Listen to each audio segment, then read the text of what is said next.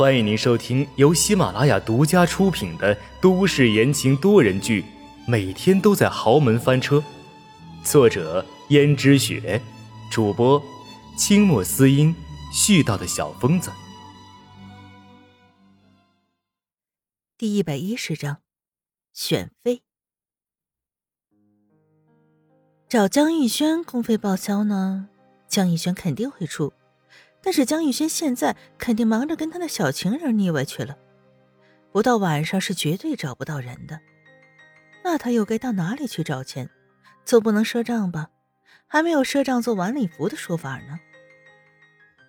阎罗北一看见温思思严肃思考的样子，就笑了：“侄媳妇儿，这不过跟你开个玩笑而已，你就当真了？”温思思没说话。直接就上了车。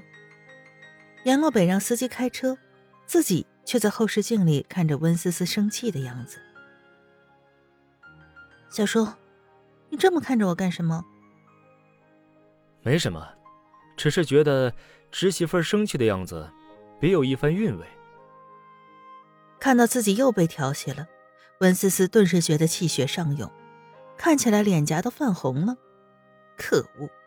阎洛北老是这样隔三差五、明目张胆的调戏他，就真的不怕事情败露、颜面尽失吗？本来自从那天晚上之后，他就不愿意再和阎洛北扯什么关系了。可是阎洛北非要跑过来招惹他，实在是太可恶了。就在温思思生气间，忽然觉得自己小腹有些酸痛，感觉一股暖流通过，温思思顿时脸色一白，不好，他应该是来那个了。可是温思思因为走的匆忙，连包都没带，兜里只揣了个手机，这可怎么办？温思思又看了眼阎洛北和司机，两人都是男人，而阎洛北一直暗中观察他。忽然察觉到了温思思不对劲儿，他就说道：“侄媳妇儿，怎么了？”温思思怎么好跟阎洛北说呢？于是只好道没什么，心里却有些着急。自己身上穿的是浅色的牛仔裤，很快裤子脏了怎么办？但是这个事情在两个男人面前难以启齿。可是阎洛北却透过后视镜看到了温思思刚才坐过的地方有个血印子，于是顿时一目了然。阎洛北突然喊：“停车！”司机有些疑惑：“爷，这里可是半路上停车要罚款的。”你这是干什么？我叫你停就停，别废话。司机只好停在一边。温思思说道：“小叔，你要干嘛？”阎洛北看了他一眼，他还没有发现后座上的痕迹已经把他暴露了吧？于是阎洛北道：“没什么，只是突然想买点东西了。”阎洛北下车。自己转身跑到最近的商场里，进了商场之后，阎罗北才发现一阵尴尬，因为选购卫生巾的全部都是一些女性，他一个男性过去确实有点尴尬。但是想到温思思窘迫的样子，又觉得似乎心里有些不忍，于是，在商场上叱咤风云、平时做事一向雷厉风行的阎洛北，像做贼一样溜到了卫生巾那个区域，顺便拿起了一包就开始走。而且为了掩饰，阎老北还买了一些其他东西，杂七杂八。等看到阎老北提着一大包东西回来的时候，温思思顿时感觉无语。小叔，你半道上停车就是为了买这些东西吗？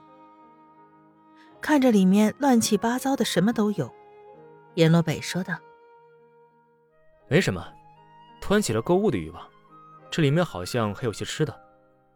侄媳妇儿，你拿着。”做完礼服，肯定要量你身材尺寸的，到时候难免无聊，吃点零食消遣一下。温思思接过了硕大的购物袋，发现袋子里面竟然有一包像卫生巾一样的东西。可是温思思把它翻出来的时候，却发现不是卫生巾，只是一包护垫而已，根本就管不上什么用。但了胜于无，总比什么都没有的好。温思思借口去上厕所。解决了这件事儿，回来之后却发现不对劲儿。平时什么时候也没看见阎洛北突然买这些东西，难不成？温思思一想，不可能啊，阎洛北不可能这么好心。到了一家晚礼服店，阎洛北道：“侄媳妇儿，我陪你进去吧。”啊，其实这件事我一个人就可以了。可是没想到，阎洛北却巧舌如簧的说：“没关系，我不是答应逸轩，一定要陪你弄好晚礼服吗？”这个时候，周围的人开始给温思思量身体的尺寸。阎洛北道：“赤媳妇儿，身材不错嘛。”温思思顿时在心里把阎洛北骂了一百八十遍。这么多的人面前，竟然敢如此放肆！可周围的人像是没听到似的。温思思察觉到了不对劲儿，莫非这家店也是阎洛北的？